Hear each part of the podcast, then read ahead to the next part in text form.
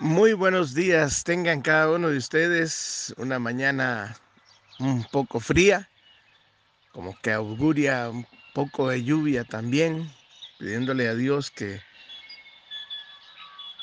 que no venga a afectar más a nuestros hermanos que están en las zonas en donde son de, de riesgo. Y que si este temporal que se acerca no venga a traer problemas a ninguno de estos de estos hermanos que sufren en esos lugares eh, difíciles. Estemos orándole a Dios para que, para que Dios los guarde, Dios los libre de todo mal. Muy bien, nosotros continuamos con nuestro desayuno espiritual con Dios. Estamos en el capítulo 4 de Santiago y hoy nos corresponde leer el versículo número 11. Vamos a leer el 11 y el 12. Versículos 11 y 12.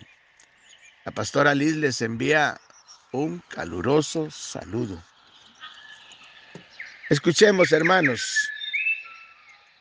Dice Santiago capítulo 4, versículo 11. Hermanos, no hablen mal los unos de los otros. El que habla mal de su hermano o critica a su hermano o lo juzga o habla mal de su hermano, está hablando en contra de lo establecido por la ley y está juzgando la ley. Y si tú juzgas la ley, entonces no eres hacedor de la ley, sino que eres un juez. Verso 12. Y hay un solo dador de la ley y juez que es poderoso para salvar y destruir. Pero, ¿quién eres tú que juzgas a tu prójimo? La palabra que emplea Santiago para hablar mal, la palabra en griego que utiliza Santiago para hablar mal o para difamar es katalalein. Es un verbo, es un verbo en griego. Este verbo casi siempre quiere decir calumniar a una persona que no está presente para defenderse. Eso es exactamente lo que Santiago quiere decir cuando habla de que no hay que hablar mal o difamar a, ningún, a ninguna persona. El pecado de la calumnia se condena prácticamente en toda la Biblia. El salmista acusa al malvado, dice en el Salmo 50, versículo 20 dice, tomabas asiento y hablabas contra tu hermano, contra el hijo de tu madre, ponías infamia. Hablabas contra tu hermano, contra el hijo de tu madre, ponías infamia. Luego en el Salmo 101.5, Dios le dice al salmista, al que al que solapadamente infama a su prójimo, yo lo destruiré. Dios se lo dice al salmista. Es significativo el que en estos pasajes la difamación aparece en íntima relación con la murmuración, difamar, murmurar, hablar mal, sin que la persona esté para defenderse. Esto es pecado. Este pecado es muy común a aquellos que se sientan por ahí en un lugar y forman grupitos y se transmiten detalles confidenciales de información que puede destruir el buen nombre de los que no están allí para defenderse. En la actualidad Es fácil. Empezar a poner cosas o a decir cosas por medio de un WhatsApp. Empezar a, empezar a difamar a alguien por medio de algún eh, medio electrónico.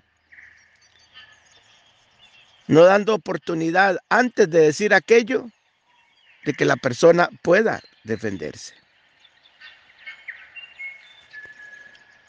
Primera de Pedro 2.1 dice, habiendo pues dejado, habiendo pues dejado toda maldad, todo engaño, toda hipocresía, toda envidia y toda murmuración, Deseen como niños recién nacidos la leche de la palabra no adulterada para que por ellas crezcan para salvación. Habiendo dejado eso ya, decíamos más, lo que es de Dios, lo que es la palabra de Dios. Decíamos como, como los niños desean eh, la leche, así decíamos, no el hecho de andar hablando de alguien y mucho menos si esta persona no puede defenderse.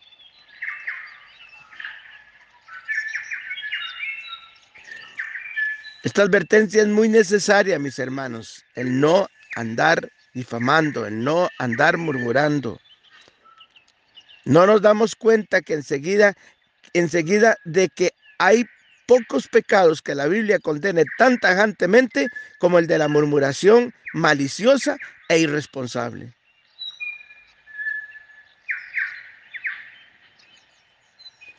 Y hay otra cosa que nos dice Santiago. Esta actitud es una violación a la ley, a la ley que dice que debemos de amar a nuestro hermano como a nosotros mismos, a nuestro prójimo como a nosotros mismos. Así lo dice la ley de Dios y la ley que Jesús defendió, que un día lo dijo, como dice la ley, y la ley lo dice en Levíticos este, 19, 18, amarás al Señor tu Dios con todas tus fuerzas y al prójimo como a ti mismo. Si estás hablando, murmurando, si estamos hablando y murmurando del prójimo, ¿cómo nos estamos amando nosotros? Porque dice que tenemos que amarnos nosotros primero para poder amar al prójimo. Si no amamos al prójimo, no nos estamos amando nosotros. Ahora le estamos quitando el lugar a Dios, que es el hacedor de la ley, le estamos quitando el lugar a Dios, que es el que estableció la ley. Nos estamos poniendo por encima de la ley. Nos estamos poniendo por encima de aquel que estableció la ley de no destruir, de no dañar, de no perjudicar, de amar al prójimo. Estamos poniéndonos sobre eso. Y estamos queriendo ser prácticamente iguales o mejores que Dios. Y Dios dijo que Él era el dueño de la ley. Yo soy el único que puede quitar y dar vida. Yo soy nada más.